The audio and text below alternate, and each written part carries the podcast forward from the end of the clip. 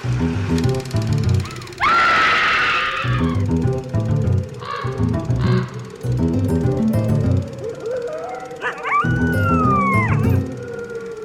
and welcome to Scream Scene, the horror movie podcast where we watch every horror movie ever made in chronological order and then rank them from best to worst. My name's Sarah. And I'm Ben. Thanks for joining us today. How you doing this fine, fine evening? Uh, you know, I'm pretty good. Uh, we had a pretty nice, low key day today. It's been a bit of a roller coaster of a weekend because my laptop's broke and I can't do any of my work until it gets fixed. And I'm sure that's not a problem for someone who's a freelancer. yeah, that yeah, not being able to work at all won't be a problem for me at all. Yeah. You uh, do you want a quick nap before we dive in? I, I think I'll just load up on some caffeine while we're watching the movie. Okay. All right. What movie are we watching? Okay, so we are watching The Cat and the Canary from 1927. It's a Universal Studios release, and it's uh, another one of these American dark old house horror comedy things that we've seen previously with The Bat and The Monster. But this one has me very intrigued. I've never seen this movie, but it's very influential because it's from Universal and the Universal films that came after. Film critic Carlos Clarens called it the cornerstone of the Universal School of Horror. Whoa. The Bat. What studio is that? Oh, uh, United Artists. Okay, and then the monster. Metro Goldwyn. So this is the first Universal turn at this spooky old house genre. Okay. Yeah. Cool. Yeah, so the previous Universal films that we've seen were the King Baggot, Jekyll and Hyde, and uh, of course, uh, Phantom of the Opera. But this is still considered the cornerstone. Yeah, because Phantom of the Opera is almost like a it has feet in a couple different worlds. It's it's also like that romantic melodrama from Hunchback of Notre Dame and, and that sort of thing. This movie's very credited with like establishing the, the mood and the feel of uh, those Universal horror movies that are still yet to come. I mean, really, the first of those is Dracula in 1931, but this is like your your precursor. I'm really curious to see this movie then because we saw a lot of those precursors to Dracula, especially in The Magician. Yeah, and I would say the monster as well. Yeah. right? We've been seeing these sort of elements percolating, as it were, before the soup's ready, I guess. so, speaking of the ingredients of this film, uh, it's it's based on a play, right? It is. The other films that have been based on a play have also been based on novels. Right, because the the Bat was a Broadway play, but before that, it was the novel *The Circular Staircase*. Yeah. This one's just a straight play. Mm-hmm. an original play. Uh, so it was written by John Willard in 1921 and it was first performed in 1922. And John Willard, he wrote this when he was 37 and you know, it was kind of like the his one big hit. Okay. He was an actor before that, but as far as his uh, attempts at playwriting, he wrote quite a bit after this, but again, like his only big hit was The Cat and the Canary. So if this was 1921 written and performed 1922, then this is like basically sort of like The Monster was a play written to cash in on on the Bat because the Bat had been 1920 when the play came out. The Cat and the Canary is pretty influential in its own right. Mm-hmm. It is like the first thing to do that trope of to get the inheritance you have to stay in the spooky house. Right, right. Okay. Yeah. Yeah. And now that's just like a stock sitcom plot.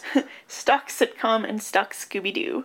So the plot of the play is old Cyrus West is a rich eccentric who has always felt that his relatives have quote watched my wealth as if they were cats and I the canary. ah, that's the title. Yes. so after he dies, 20 years after his death, uh, all of the relatives, uh, the six remaining relatives, one who still bears the West name. Her name is Annabelle West, and she will be the recipient of all of the inheritance unless proven insane. uh, and so they come back to this house Okay. yeah, you have to uh, stay through this. Uh, it's his old mansion, Uh-huh. um, but of course, having been left alone for 20 years, it's all spooky, and yeah, you have to stay there throughout the night. And throughout that, her relatives start to try to scare her to to try to get the money for themselves. What a bunch of dicks. Yeah. Now she's the canary, and they the cat. I see what you did there. The Cat and the Canary premiered at National Theatre in um, February of 1922, and it closed in December 1922, so almost a full year. Yeah.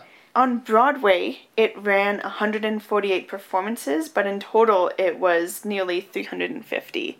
Very, very successful. For sure. Uh, it was revived in 1923 and again in 1937.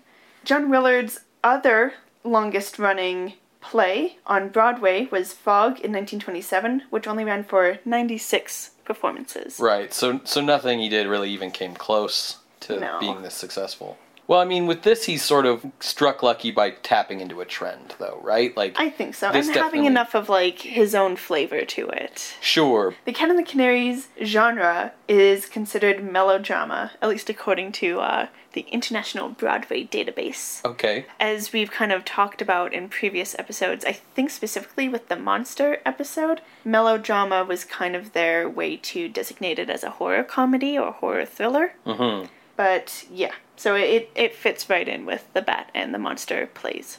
We've already seen this a few times in film, and all of those film examples came from plays, so, like, there was certainly a, a trend of this. Yeah.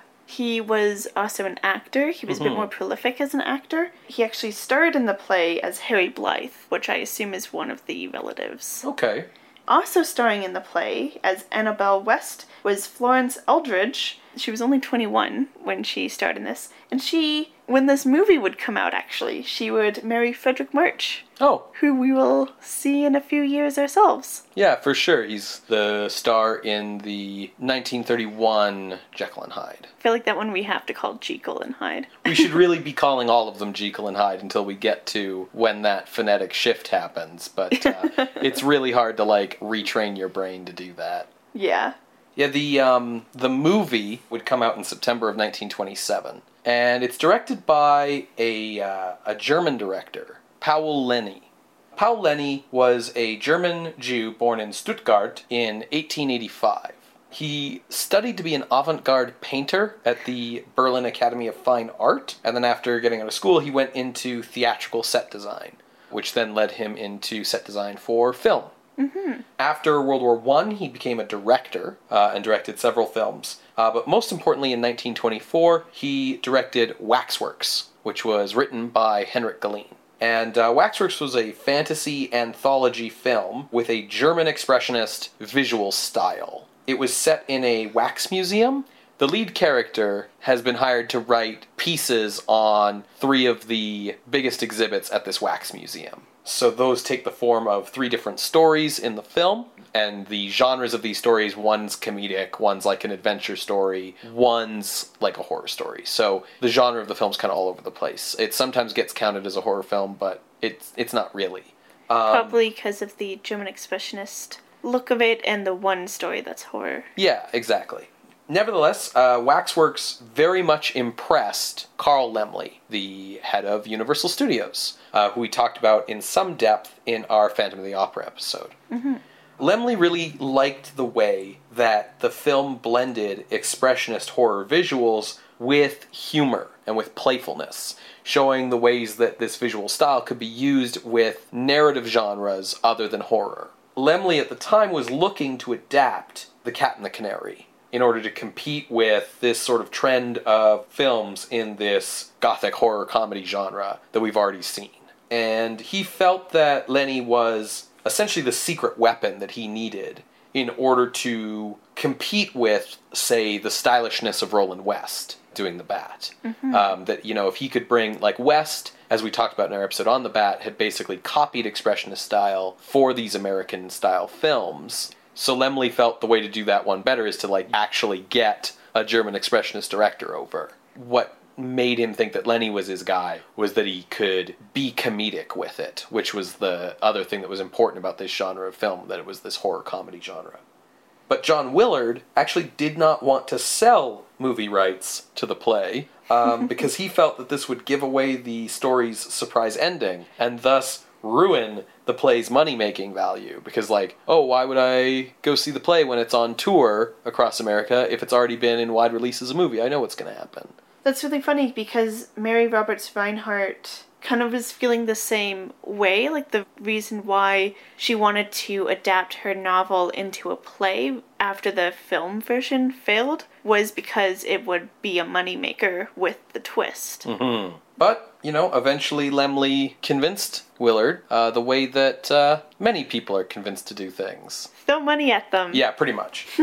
um, so in the film version, the role of Annabelle West is played by Laura LaPlante, uh, who at the time was considered to be Universal's most popular actress. She was their biggest female draw from 1921 to 1930, and she always received top billing in whatever film she appeared in. Wow. She had appeared in over 50 films by the time she did Cat and the Canary, uh, so she was well established. And this is actually really towards the end of her career. Her last major role will be in 1929 because her career would be killed by the rise of sound film. Famously, her last major role it was in a, uh, a film called Showboat, which was an early musical where a lot of the dialogue sequences were still silent, but then they would do sound songs because Showboat had been a Broadway musical. All of Laura LaPlante's singing in that film would be not her real voice. Is she like the inspiration for Singing in the Rain? Yes, very similar kind of story. Absolutely. Paul Leni worked very hard on the film to bring mood and atmosphere to it. Uh, he worked very closely to innovate the look of the film with its cinematographer, Gilbert Warrenton, and also collaborated on the set design with the designer Charles Hall, which makes sense because that was where Leni's background was in. The goal being to try and bring the extreme look of Expressionism to American cinema. While filming, he would bang a gong on set in order to startle the actors during shots. Just like in the middle of scenes? well, like if he needed them to like react to a sudden thing, right? Okay. He would just bang a gong to like shock them. the film was a really big box office success uh, when it came out, and also did very well with critics. Much of the praise would end up going to Leni's direction of the film. Uh, the New York Times felt that the film should actually be shown to new directors to show them how it's done. Oh, nice. That's really cool. Yeah. German critics, however, felt that Leni had vulgarized the Expressionist movement by adapting it to this American comedic plot format. I can see where they're coming from because it's so different. Right, like the tone shifts and everything are so different. Absolutely. And like with the way that Expressionism was originally born out of this kind of psychological trauma, you know, Yeah. and then to apply that to a kind of jokey American slapstick movie. Yeah. Um, but American critics responded to the German critics by saying that Leni had merely shed the baggage of a movement that had spiraled out of control. Ooh. that's uh that's inaccurate at best. I mean, I don't know. It, it, it's some good shade throwing. yeah. that seems a little a little too haughty. Uh, the film would be cited as an influence by later filmmakers such as James Whale, Alfred Hitchcock, and William Castle. Uh, it would end up being remade in sound in 1930 by Rupert Julian as The Cat Creeps, but the sound version is actually lost. Oh, It was Universal's first sound film ever, uh, but it is no longer in existence. Uh, it would again be remade in 1939, this time played completely for laughs. This early silent version is, like we've already seen, a kind of half and half of horror and comedy. The 39 version's an outright comedy uh, starring Bob Hope. oh boy. Yeah.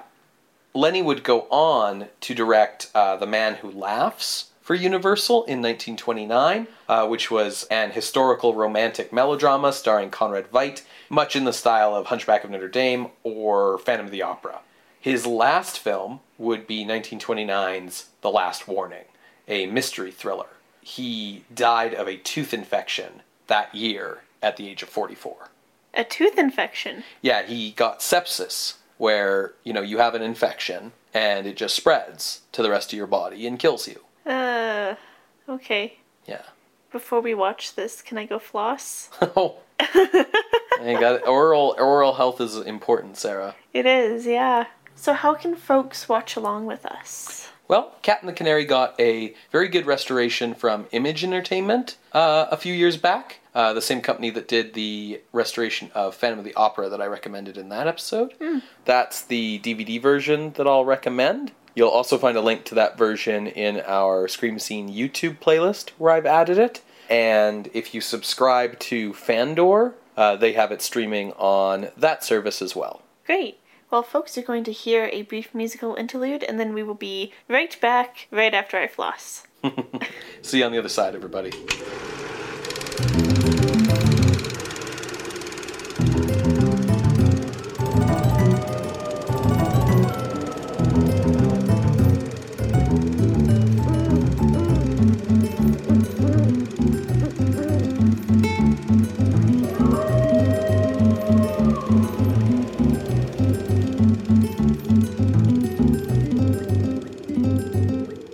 Okay, everyone, welcome back. We just finished watching The Cat and the Canary, and Sarah, I loved this movie. Yeah, Yeah, what did you think of it?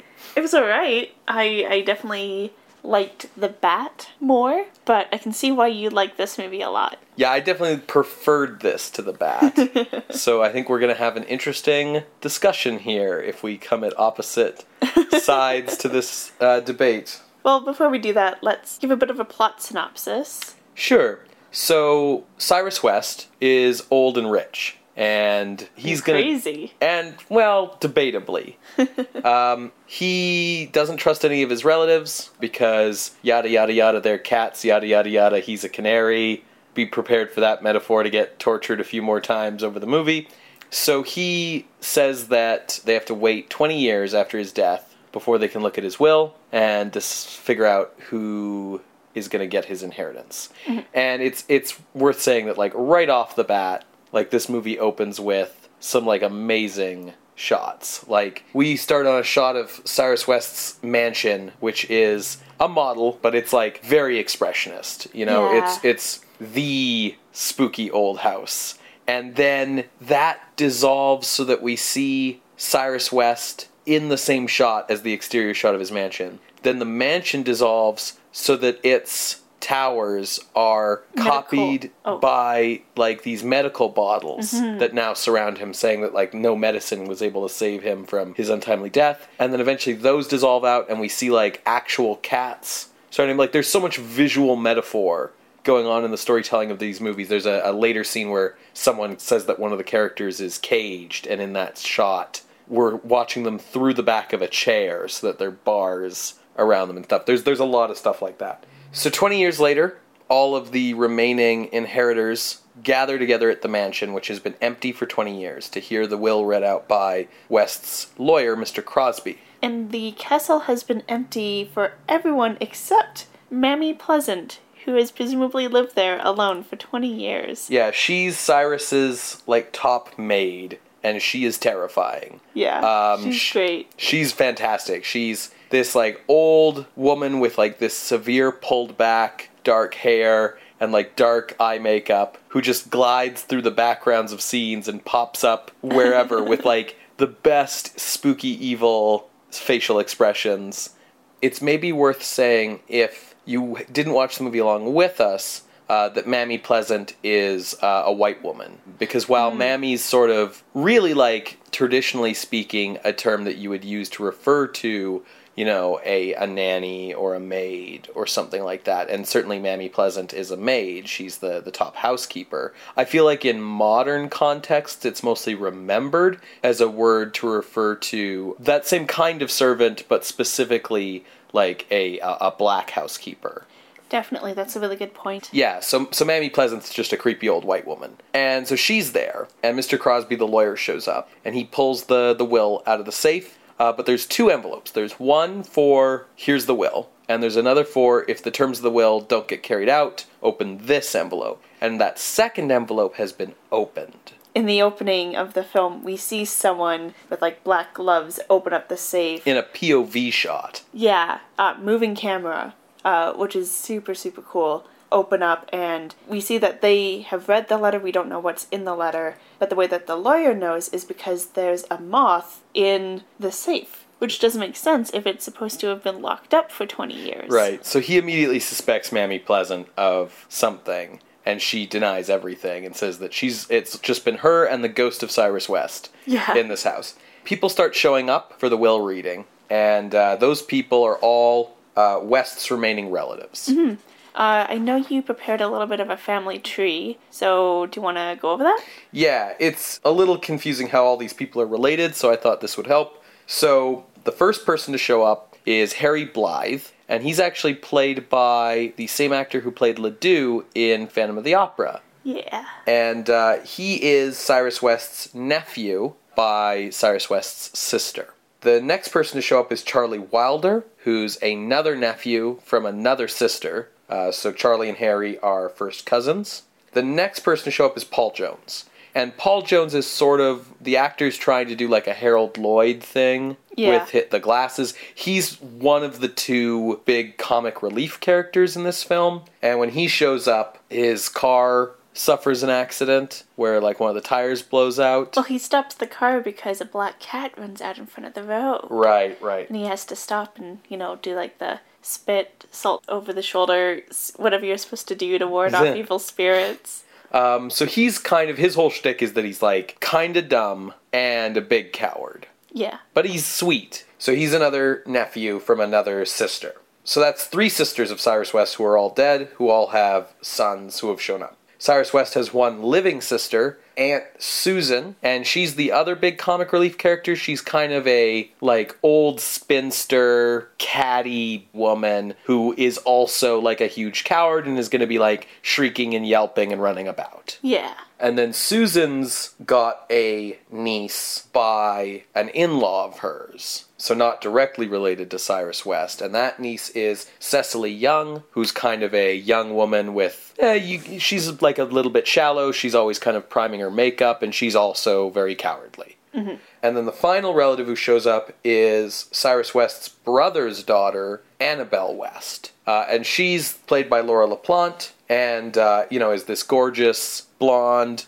And it turns out that because Cyrus didn't trust anybody, he's left his money to the most distant relative who bears the last name West. So Annabelle. So Annabelle. But there's a weird condition, which is that because all of Cyrus's relatives thought he was crazy, a doctor has to come by that night to examine Annabelle to test her sanity, and if she is found to be insane, she doesn't get the money, and instead the money will go to someone named in the second envelope, the one that Mr. Crosby found opened. So we know that someone will have it in for Annabelle, but we don't know who. We know that whoever has it in is named in the envelope. And so Crosby has Annabelle alone and he's about to be like, you know, here's the setup. You might be in danger. And I will tell you who this person is. And as he's like about to say it, a creepy clawed hairy hand comes out and grabs him and he doesn't get to say who it is and uh, annabelle who is now alone in the room starts freaking out and no one believes her about him disappearing even though clearly he has just disappeared Yeah, this hand comes out from behind like a trick bookcase and pulls him behind the bookcase. This house is full of trapdoors and secret passages hidden and compartments hidden compartments and like this house is like the haunted house, right? Like it's Yeah. it's just got all those classic elements that you expect to see in a haunted house. long hallways with tons of windows with their drapes blowing Mhm. like i think that's like one of the first shots of the Yeah. film and that got the creep factor up for me Yeah. So the other thing that's happening is a guard from a sanitarium shows up because of course there's a lunatic on the loose tonight and he might be somewhere on the grounds. So this guard's going to be wandering around trying to catch this lunatic. And on top of that, there's all this other stuff going on. So things get complicated pretty quickly. yeah But the main thing is that whenever Annabelle says, hey, you know, Crosby's gone missing, or hey, this, or hey, that, all the other relatives kind of jump to, oh, you're crazy very quickly. Yeah, except for Paul. Right, Paul's who's like, supportive. Yeah, let, let's search for him, and then is a coward about searching for him. Yeah. And I think, you know, the thing that, one of the things that I thought was effective about this movie is that as the tensions rise, you can see that Annabelle herself starts to doubt her sanity because everybody else is doubting it and such crazy things are happening that it's starting to get to her. Yeah. the next sort of big thing that occurs really is that while she's alone in her room, she finds the fabulous West diamonds and decides that a great idea would be to just wear them to bed. To keep them safe, you know. Mm, okay. Easier to keep them safe if they're on you. I feel like it was easier to keep them safe in the hidden box in the secret compartment that she found them in, but all right. to each their own. So the creepy clawed hairy hand reaches out from behind a secret compartment behind her bed and snatches them off her neck. And when she freaks out about that, everybody comes running, and they don't find the diamonds or the hand, but they do find a compartment where the body of the dead Mr. Crosby has been stuffed. And as everyone's freaking out about that, they go into a different room and like they're trying to calm down and they try to call the police and the lines have been cut. Yeah. Then that's when they had the idea of like, oh wait, the envelope would still be in Crosby's pocket. Let's go take a look. But Crosby's body has disappeared. Yes. And at this point, people start leaving. Harry says he's gonna, since the lines are cut, he'll go get the police. But then Mammy Pleasant is like, no, you should stay here. I'll go get the police. And so they both run off. And then we see Charlie, like, see the two of them run off and is like, hmm. And then he runs off. So it's just Annabelle, Susan, Cecily, and Paul alone in the house now. Basically, all of our either like vulnerable characters or cowardly characters. Yeah. And this is kind of in the film where I started to just kind of be like, oh boy, because it just got a little too convoluted for me because everyone kind of stuck out on their own. Annabelle and Paul go to investigate Crosby's body. The body isn't there. Paul looks in the secret passageway and gets stuck in there. So then Annabelle's left alone. Mm-hmm. Meanwhile, Aunt Susan, for some reason, runs off scared, but Cicely and Annabelle don't know why she ran off, so they think she disappeared. Aunt Susan's like run off to the milkman who was passing by because she was screaming help. And I like gets on the wagon to like start careening down the road to be like get it, get me out of here. Yeah, I do question like this milk wagon coming around at like two in the morning. Yeah. But whatever.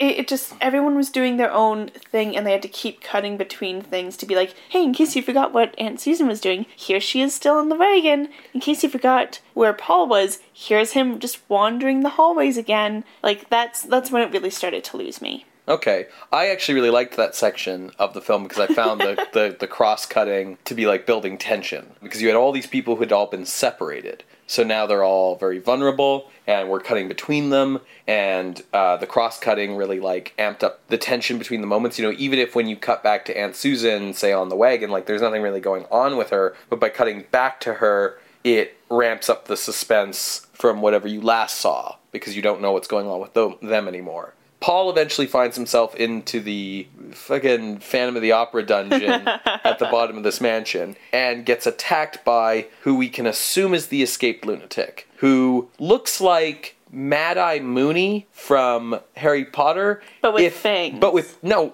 tusks. Straight up, they were tusks. They get into a fist fight. Meanwhile, the doctor who's supposed to test Annabelle's sanity has finally shown up. Right. Which, like, yes, the point in the night when everyone else who was here has presumably gone missing or died is the best point to show up to test her sanity. And this doctor, he looks exactly like Caligari from much, Cabinet yeah. Dr. Caligari. And knowing that the director of this film, Paul Leni, was, you know, a German expressionist director, like, it's not an accident. Like, you, it's pretty safe to say that this is like an intentional reference. Uh, and this doctor shows up and he's real trustworthy looking. you know, and he asks Annabelle, like, hey, why are you so nervous? Because by this point, like, Annabelle's a nice gal and she seems like she has a good head on her shoulders, but like by this point even the most like reasonable person would be pretty shaken up, right? By the Yeah. event of the night. And so she tries to explain it to him, and of course, everything that she says to him just sounds like, "Uh-huh, yeah, okay, you're nuts." Like yeah it's this interview is not going well for her. Yeah, the doctor is pretty skeptical until Cicely comes running in saying, like, Aunt Susan's gone missing, and then the doctor's like, oh, someone else sharing these delusions? Maybe there aren't delusions, and Yeah. starts, like, talking with Cicely. Yeah, corroborating evidence. So he decides he'll come back later.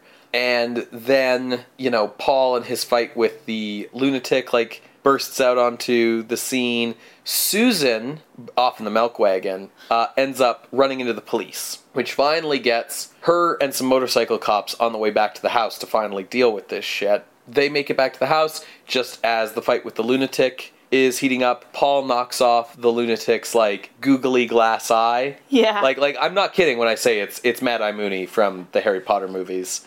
And you know things reach a fever pitch. All our characters are all gathered together. Oh yeah, the guard who is looking for the lunatic. Yeah. Uh, is like by the window and tries to run off, but that's when Harry Blythe catches him or something. Yeah, and the police. And the police catch the lunatic, and then we pull the mask off the lunatic, and it's. Charlie Wilder.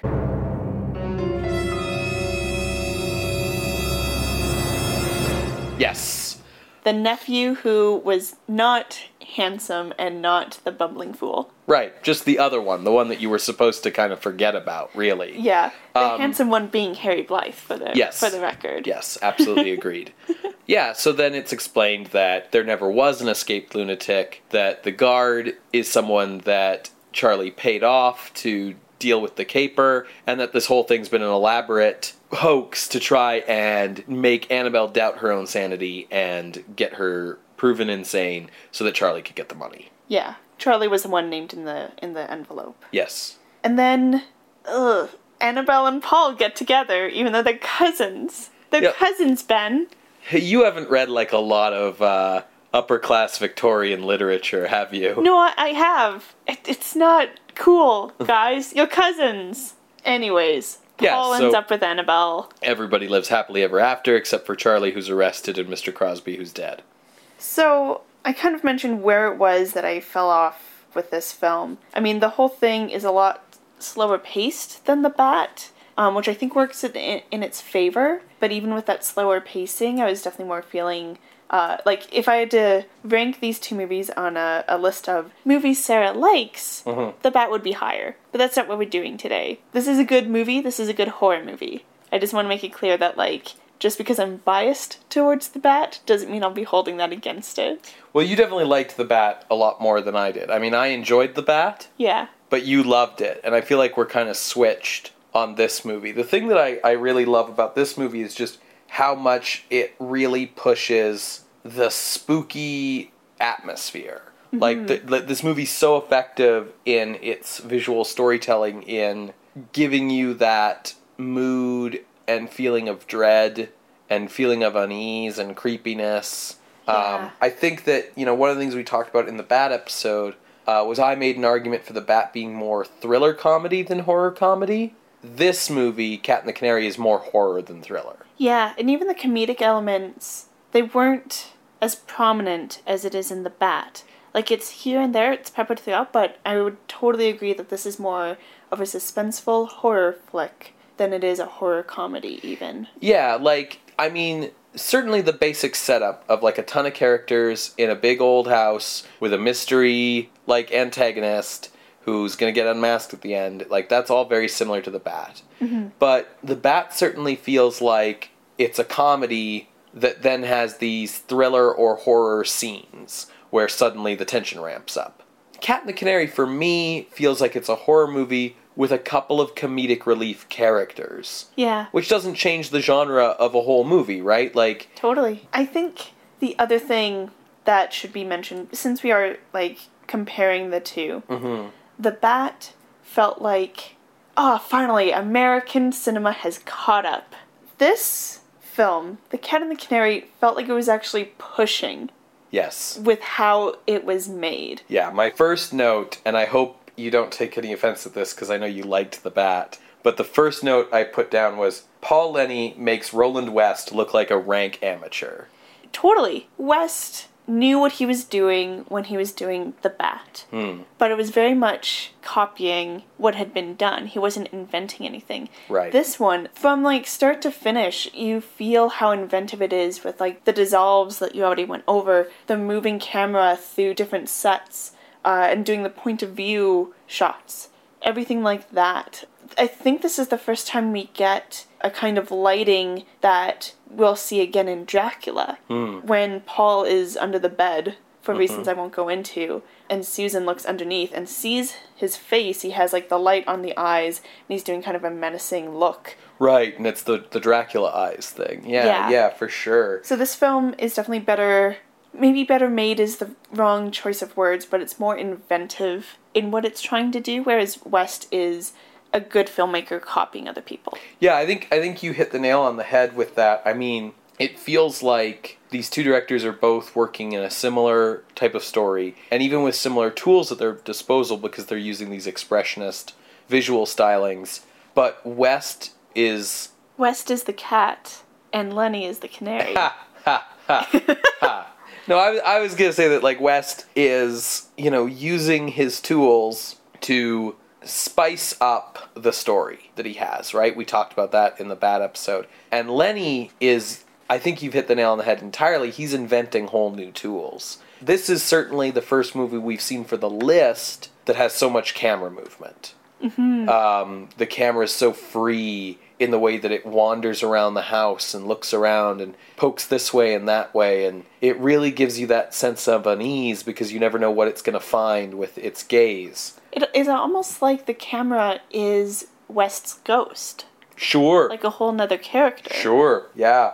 Unchained camera, which was the name for this technique at the time. Oh, neat. Um, that was that was what they called that style of camera uh, in the twenties was unchained camera. okay, that makes um, sense. Was a technique developed initially by F.W. Murnau and Karl Freund, two guys whose work we've seen in past entries on the list. They developed this technique for 1924's The Last Laugh, which is a drama film, uh, which is why we didn't watch it Yeah.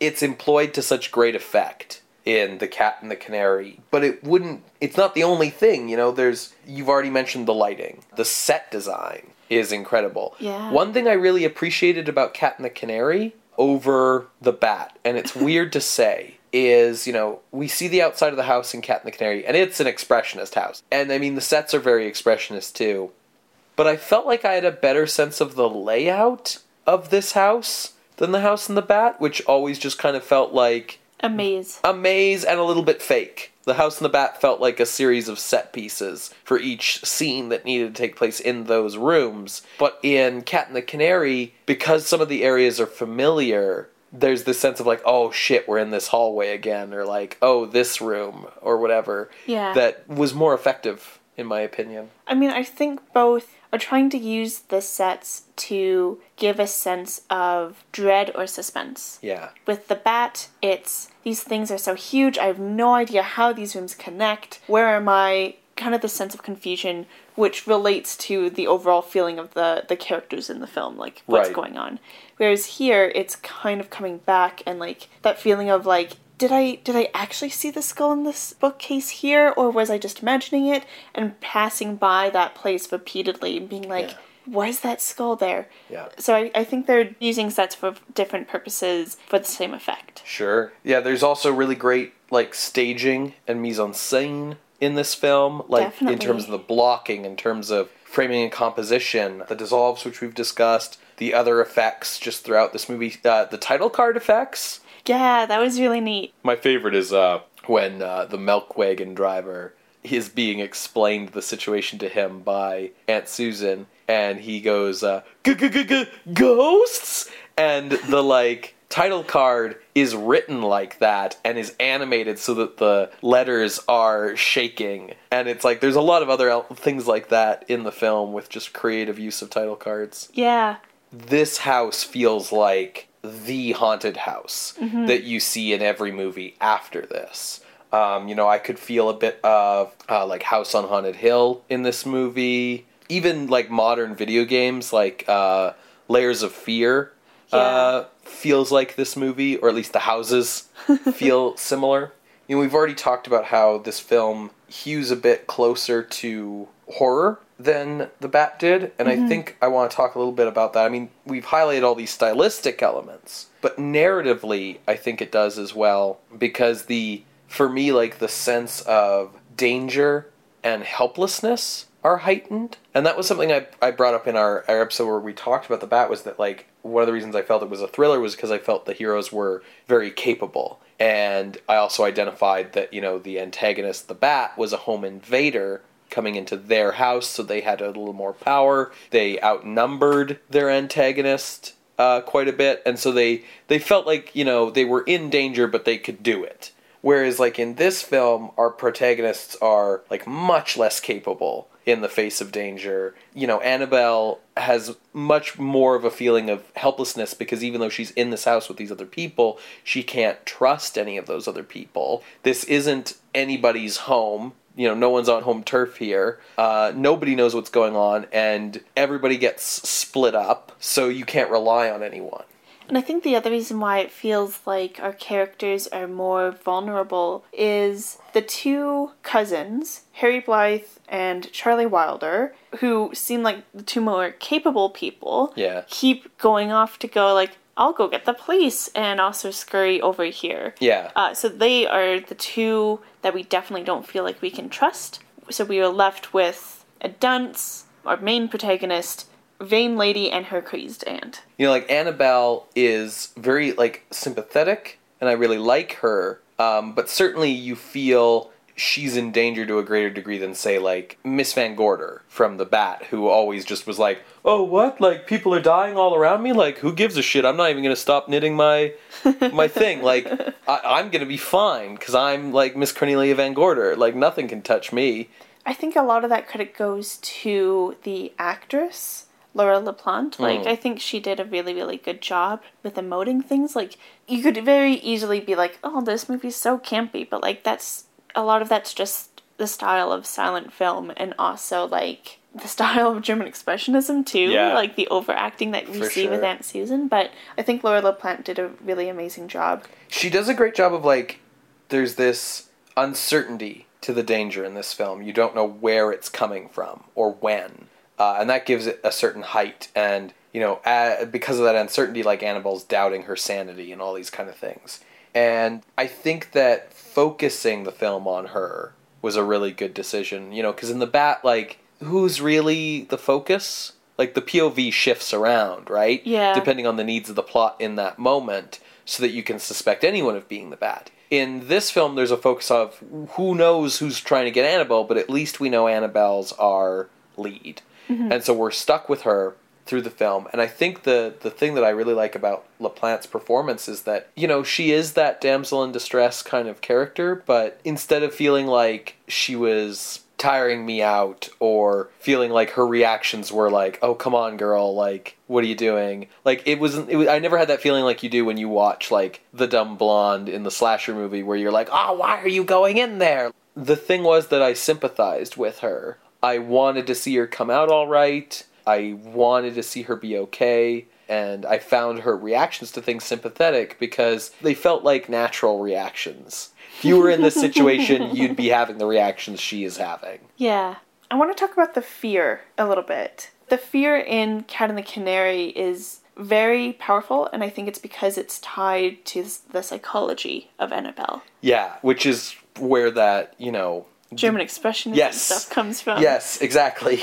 I mean, you could have surface level fear. Surface level sounds like the wrong turn of phrase to use, but the fear of, like, am I going crazy? hmm But more so, it's that fear of being preyed upon that's driving you to madness, and the fact that you're being preyed upon by your own family. Yeah, that, that these people who you should be able to trust and rely upon are your greatest enemy, and that they're preying upon you, and that you don't know who to trust or where to go to. Yeah. I think that's a, a pretty effective fear. And a fear that I think, like, even if you aren't an eccentric millionaire, I think everyone can kind of relate to that feeling. Yeah, let's think about this in the context of 1927. This is a film about a young woman who has fallen into a situation where she will have some wealth and therefore some privilege and therefore some power. And the way that her family can take that away from her is by causing there to be doubt about her sanity. Mm-hmm. That's like pretty on the nose, I would say, for like the way that a lot of independent women were dealt with in the early parts of the 20th century was, you know, you could kind of just get them committed and then that took care of that. So, in a way, the fear of this movie is women's agency mm-hmm. Yeah, yeah. to be like exceptionally broad about it. if you, it depends on who's who's per, like whose perspective you're seeing things from. But Very like true. from Annabelle's perspective, it's a fear of not being able to trust people because you are a person who no one will have your best interests at heart but you. Yeah. Like you can't rely on anyone except for Paul, who's a freaking idiot, right? Like, But I mean, even by the end, she ends up in that relationship with Paul. So Mm-hmm. she's not going to be a powerful single lady. no, no, no, because she she has to have getting with Paul is a smart move because it kind of solidifies her position. Yeah. She's not alone. If now, if you want to come at her, you have to kind of come at the both of them. So it's it, it'll be harder in the future. And he's like dumb enough that he's not going to interfere with you too much. Yeah. Sorry, I'm I'm like ascribing a bunch of motivations to Annabelle now that I think are probably a little bit out of character. I think a little bit. What I was trying to get at is um, the film at the end, looking outside of Annabelle's point of view, looking at the point of view of the other characters and of the society that you've kind of described here. The fear would be of women's agency, especially if she's single. Mm-hmm. By pairing her up with a dude at the end, there's less fear of that. I suppose, yeah. when a woman marries, like a lot of that property and, and money go to him, right? Like a guy manages the finances, right? So Sure, I mean, like the other thing is like in a family as rich as this one, and with like a will that says explicitly written out as this one, like it might be a condition, like it might be a situation where like Paul actually doesn't have any control of anything. Sort of similar to like the only example that's immediately coming to mind is Queen Elizabeth and Prince Philip, where it's like, sorry, dude, like I know you married the Queen, but I ain't you you ain't getting shit. But you see where I'm coming from. Yeah, I see where you're coming from. I guess the reason why I'm stressing Annabelle's point of view is because I felt the film did a really good job of giving us Annabelle's point of view mm-hmm. and of having that be where our focus was. You know, I don't know if the play The Cat and the Canary is as well written as the play The Bat in the sense that like it doesn't have the bat's cleverness in terms of like, ah, I've set up this thing and that's going to be important later on here and like you know, the bat has like 50 different Chekhov's guns that all go off in perfect synchronization near the end. And the Cat and the Canary is a little more simple. It doesn't have a lot of all those elements, and um, it has to rely on a few other things to keep the excitement up. It, you know, doesn't have all the compounding complications of the bat. But I think that the film version's moodiness and technical skill outpace uh, what's going on in the bat. Definitely. One can be more well written while the other can be more well filmed, if you know what I For mean. For sure. Watching the movie, I was having such a good time. You know, seeing its inventiveness and its visual style. It made me really sad to to think about the the fact that Paul Leni, you know, would do Man Who Laughs the next year, and then The Last Warning the year after that, and then die. Because you know, think about what if he had directed Dracula or Frankenstein or you know any of those classic horror movies from Universal to come. Yeah. Kind of speaking about Universal movies to come. Before we watched the film, you were mentioning how Cat and the Canary is kind of taken as the thing that starts the flavoring of all of the other Universal monster movies. Mm-hmm. And I was wondering what you thought about that after seeing it, because I I see why people see it that way. I think I disagree a bit.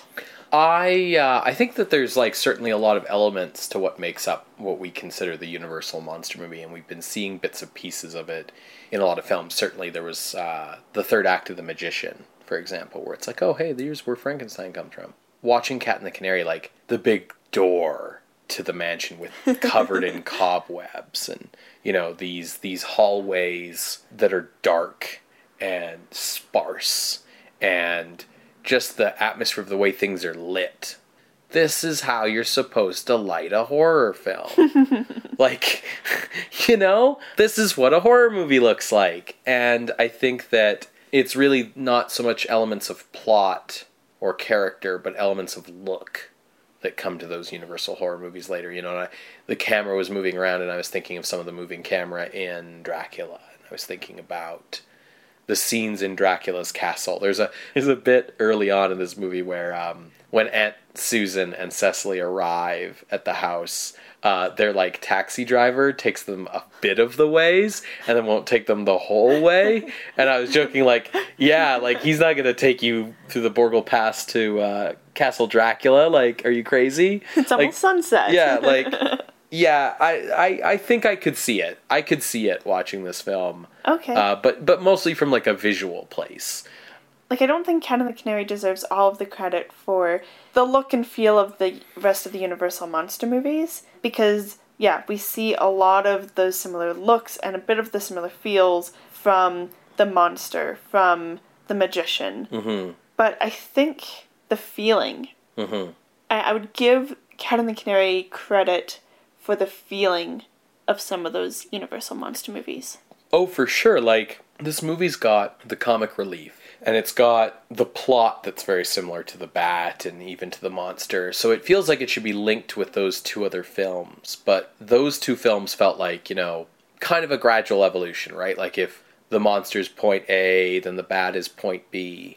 But Cat and the Canary doesn't feel like point C. It feels like point G. It feels like it's jumped way ahead. Yeah. And the thing that like Leni figured out in this movie, if I should be so bold, is how to evoke a scary, creepy atmosphere through the visuals of your film alone. How the camera's moving, what the mise en mm. scène is, what the lighting is, rather than just story elements, you know, of hey, a big monster has jumped out at you, or hey, this guy is a vampire, or hey, this guy is taking over your brain, or whatever, right? Like, this movie manages to creep you out just with a moving camera shot through a hallway and nothing in the hallway. That is what shows the importance of Cat and the Canary is that it it you're absolutely right that it figured out what a scary movie feels like rather than just what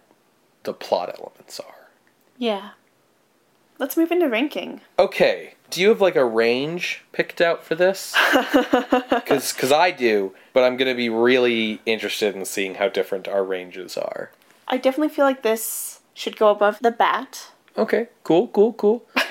I thought we were going to have a fight there, but all right, cool, No, cool, cool. because like like I said, like I I enjoyed the bat more, but this is a better made movie, um, and also a better made horror movie. yeah. So like totally props to Cat and the Canary, total props to Paul Leni. Like, yeah, we're good there. I was even thinking above Genuine, Mhm. partly because Genuine is such a mess, and this movie has like female lead, has those fears of female agency a little bit. Um, hits similar notes, but this movie's better made. So what's your what's the highest you would put it?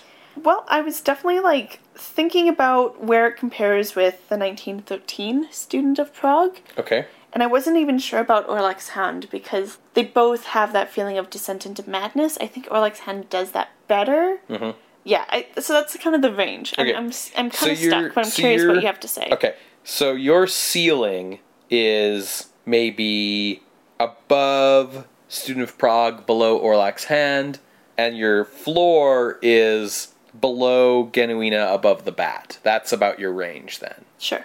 Cool. My range, the lowest I would put it, is above Student of Prague, Nineteen. below, yeah, 1913. Above the 1913 Student of Prague, below Orlax Hand. That's the lowest I would put it. Okay. And the highest I would put it is above Phantom of the Opera, below Nosferatu. Above Phantom of the Opera. Yeah, I mean that's that's a range, right? That's the highest I would put it. Why? That's the highest I could be talked into putting it. Phantom of the Opera is your baby. I, I'm so surprised it would go above Phantom for you. Because Phantom, as I said, like this is I could be talked into this. This isn't necessarily where I would put it, but this is the highest I would could be talked into putting it. So my my thinking on that was basically just that like Phantom has so many elements going into it. It's got the romance and the melodrama and the theatricality and the action adventure cliffhanger serial nature of Phantom and like Phantom's got a lot of stuff going on. It's certainly a horror film, but it's a horror film with a lot of other elements. Cat and the Canary It's like, no, this is a horror film. This is what a haunted house is like. This is what spooky things in the night are like. Like, if you asked me which movie felt more like Halloween, it would be Cat and the Canary. So that's why. I just feel like Cat and the Canary might not be. Well, no, I was about to say Cat and the Canary might not be a superior film, but it might be. It's got a better director. Like, Paul Leni's doing more interesting things directorially. Family because Opera. it has one director rather Yes. than several. Yes, and Family Opera has the higher budget and is putting more cool stuff on the screen. But like Captain Canary might be better made, and it might be better as a horror film, and it might be a little bit more on point with what it's trying to do. So what about That's the that's as high as I would put it. so why why would you put it above the 1926 Dune of Prague with Conrad Veidt? Uh, I guess because like the 1926 Student of Prague still has like stuff that isn't quite horror. It slowly amps up the horror, right? Where it takes place in like a floofy upper class kind of world of costume drama for a while, and then develops into horror. Whereas like Cat and the Canary is like the first shot is like a spooky dark house, and then it's like crazy POV shots of gloved hands going around like a dark spooky mansion, and like like Cat and the Canary is like no, this is what we're doing. So I think that would be that would be why. But again, like that's that's a range. I don't know about putting it above Phantom, Okay. but I would go with putting it above the 1926 Dune of Prague. Okay. You talked me into that. Okay. Yeah, I mean, I think that like this film just it, there's a lot of great stuff. The cast is really good, and, and all these things, and the, and the story's good, and we've talked about those elements. But like, if I had to say like what makes me want to rank Cat and the Canary so high, it's Paul Leni. I can watch this film and go like, yeah, this is a director who knows what he's doing, and the shot use in this film, and the just the use of film as a medium. You don't watch this movie and think, oh, I'm watching a play. You know what I mean? Like like Cat the Canary is a play. But you watch this movie, you never think to yourself like, "Oh, this is something that I could have seen on the stage." Mm-hmm. And it has so much production value because of that. And I just think that like it it even blows the technical aspects of Student of Prague out of the water. Like Student of Prague was well made, but like Cat and the Canary is like it's just so good in terms of how it's made.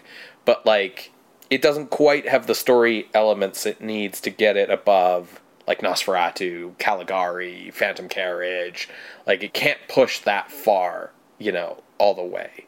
Okay, so you won't you won't put it above Phantom, which is fine. I didn't necessarily say I wanted it to put it above Phantom. I just said I could be talked into it if you wanted to put it that high, but you don't want to put it that high. I think it's because like that film does such amazing things with the use of color and like everything being a spectacle and how that ties in with the horror and the theme and like I, I'm also giving Phantom a lot of credit with how it's been cobbled together through different mm. things and is still so good, both as a movie and as like a horror movie. Sure. So I think I think that's why it doesn't quite overwhelm Phantom, but I will put it above Student of Prague 1926. Okay, well then that's where it's going. So coming into the list at number five is The Cat and the Canary from 1927, directed by Paul Leni. Pretty good spot to enter the list at. So if you would like to see this list, you can find it at screamscenepodcast.tumblr.com. You can see the playlist of the films there as well. If you would like to contest this standing, or uh, if you have a suggestion for us, you can submit that through our Ask box on Tumblr, or you can email your appeals to screamscenepodcast at gmail.com. Feel free to contact us through Twitter at underscore scream scene. And you can find the podcast on iTunes and SoundCloud. Be great if you could subscribe and give us a review or a comment. That's how other people can find the podcast. So it'd be great if you could do that for us. What are we watching next week, Ben? Next week we've got a treat. It's another American film from Metro Goldwyn Mayer, directed by Tod Browning. And this is our first Tod Browning film we'll be watching on the list. Okay. And it stars Lon Chaney, uh, and it also stars a very young Joan Crawford. It is The Unknown from 1927. Episode 20 The Unknown. Yep. Sweet. So we will see you next week for that, Creatures of the Night. Bye. Bye.